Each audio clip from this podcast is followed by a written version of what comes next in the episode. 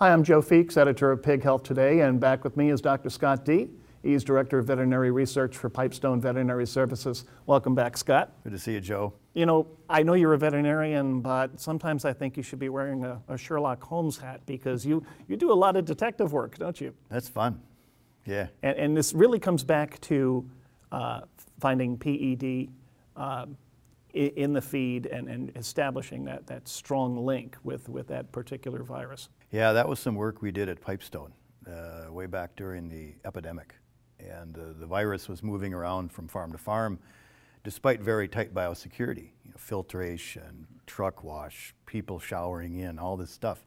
But the virus was getting into some of our most secure sites. And our group, I'm proud to say, was the first to figure out the feed, contaminated feed, could be a vehicle for the virus entry into the farm. Now, you gave a presentation at the Leman conference about viral survival and mitigation, and again, I'm assuming that this was specific to PED. Um, tell us about what you presented.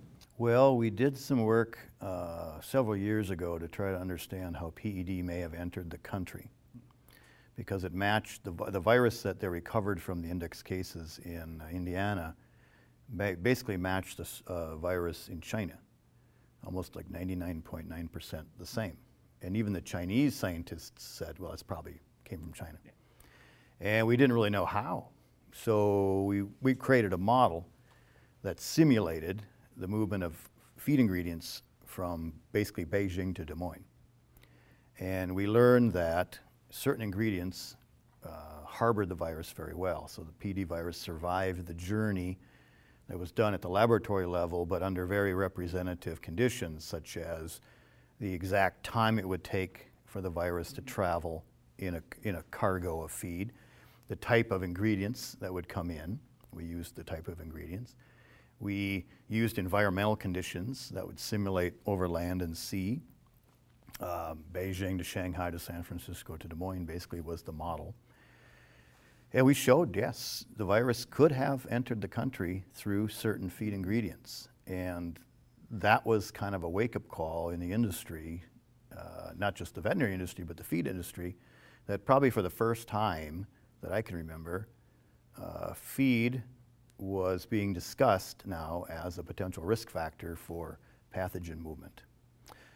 So, this presentation at the conference was a follow up study looking at what other viruses might be able to survive in the same way. Not just PD anymore, but could foot and mouth disease virus or African swine fever virus or some of these foreign animal diseases, could they survive a transoceanic journey? Or in PRRS, could PRRS even survive? So we looked at foreign animal diseases, but also endemic diseases. And when you say you looked at them, specifically, what did you do in this study and what were your conclusions? Well, we basically repeated the PED model. So we, we took the virus of, of, of the time, you know, we worked with 11 different viruses uh, and we, we would inoculate the ingredients, we'd put them under representative conditions, and we would test them over time to see if they were still alive. And uh, we learned that, again, not just PED, but other viruses could survive in feed. Some didn't. Some couldn't make the journey. They died off partway. Uh, but other viruses survived very well. And which were the big ones that survived? Well, uh, African swine fever. We actually used the actual African swine fever virus working at Kansas State University in their uh, biosafety level three facility, uh, which is really cool, working with Megan Niederwerder and Bob Rowland uh, we were able to actually use the real McCoy, you know, that, that's the real virus. Yeah. And they've got the ability to work with that virus under these very secure conditions. And so that was cool. So that one lived. Um, Seneca Valley virus, which causes blisters on the feet and, and the faces of pigs, it's a relative of, P, of FMD. Mm-hmm. It's basically in the same family as foot and mouth disease. So we use Seneca Valley virus as a surrogate for FMD because we can't work with FMD. Uh, and that lived very well. So you think about it, it's built the same way as FMD. It's from the same family, it's the same shape and size, got the same structure basically. They look just alike. So that, hmm, maybe FMD could also survive even though we couldn't use the real, the real virus. PRRS, we learned PRRS uh, actually could make the trip if it was in soybean meal or DDGs. And so certain ingredients appeared to be very supportive for certain viruses. And so we started focusing on high risk combinations. Here's a virus that lives well in these particular ingredients. These are the most risky situations to be evaluated. So it was kind of raising awareness that pathogen movement through feed might not just be limited to PED, and it might be happening more often than we think.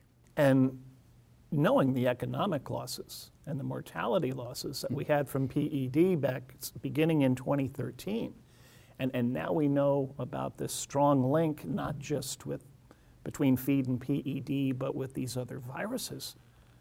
What's what's the takeaway message, or what's the conclusion in your mind? What does the industry need to do? Yeah, so it's obviously a very delicate subject, and we're working with the feed industry to make sure they don't feel like they're getting incriminated. Mm-hmm. We're partners with the feed industry, and we want to work together, and they've been great. Mm-hmm. I mean, the feed industries have really stepped up. They've provided funds, they, what they want to support. Uh, so I give credit to, say, Richard Sellers, for example, at American Feed Institute. Uh, great group, United Soybean Board, Philip Lobo, great group. I mean, they're really stepping up to try to work together with us. But I think the one is, you know, just we need to raise the awareness, first of all, that the work has been done, and now we need to talk about it, mm-hmm. get it out in the public, publish the work in a peer-reviewed journal, so we've got a scientifically sound uh, piece of work to, to stand on. Um, then we start, and then we need to have some discussions about what to do. Um, and there's several things to think about, yeah. but you know, the, but they're all complete paradigm shifts. So it, it's going to take a lot of discussion, a lot of, a lot of uh, time at the table, I think, discussing which, which path to take. And we talked earlier about which viruses you looked at that were associated with, with feed but were there some that did not do well as far as uh, surviving this, this acid test that you put them to? Yeah, for example, uh, influenza virus did not survive in feed. Interesting. Yeah, so there are certain viruses that didn't make it at all. And I think mostly that's because how they're made. Their structure mm-hmm. doesn't allow them to withstand the stressful environment of a dry uh, matrix, a feed matrix. Some of them are much more stable outside of the animals. And so they, could, they were able to make the trip, like the uh, African swine fever or the Seneca Valley virus. They're, they're very, very stable viruses outside the their respective hosts. Now, in your presentation, you refer to some of these as transboundary diseases. You've also used the, the term foreign animal disease. Sometimes we talk about emerging disease. Um, where are the borders on these um, uh, on these descriptions. Yeah, I don't think there are too many borders anymore. I mean, just showing the fact that you know these, if we might be moving viruses at a very, you know, all the time. Yeah. And so I don't think they have boundaries anymore. But there are some classifications for certain diseases, yeah. you know, based on what they would do for trade or exports and right. things like that. So, but uh, that's not in my ballywick to argue those definitions. It's just we, here's, an op, here's an observation. Mm-hmm. It, we've got some science behind it now. Let's talk about what to do, you know? And so what path should we take? So that's kind of where we are now. And we're beginning, um, we're, we're beginning to look at mitigation strategies. You know, what could we add to the feed to neutralize the viruses? So if, they get con- if feed gets contaminated, and we've got an additive in place, is that additive effective at neutralizing the virus? And so we're going to start a very large project now looking at 10 different uh, additives mm-hmm. across some of these high risk combinations of the right virus and the right ingredient type of a situation. So that's really going to be exciting. And I, I do have to recognize the Swine Health Information Center that Dr. Paul Sundberg leads. They've been the ones that have funded the majority of this work. And they, that group is, is, its goal is to protect the borders and to do research uh, and set up testing programs and get the diagnostics organized and everything to make sure we're ready for a challenge and hopefully prevent the introduction of a pathogen to the United States. Well, as always, Scott, you've delivered some pretty sobering conclusions, um, but also really valuable to the industry. Thank you. You're welcome. Thanks for the chance. We've been talking to Dr. Scott Dee He's Director of Research at Pipestone Veterinary Services. Again, Scott, thank you for your time. You bet. Thank you.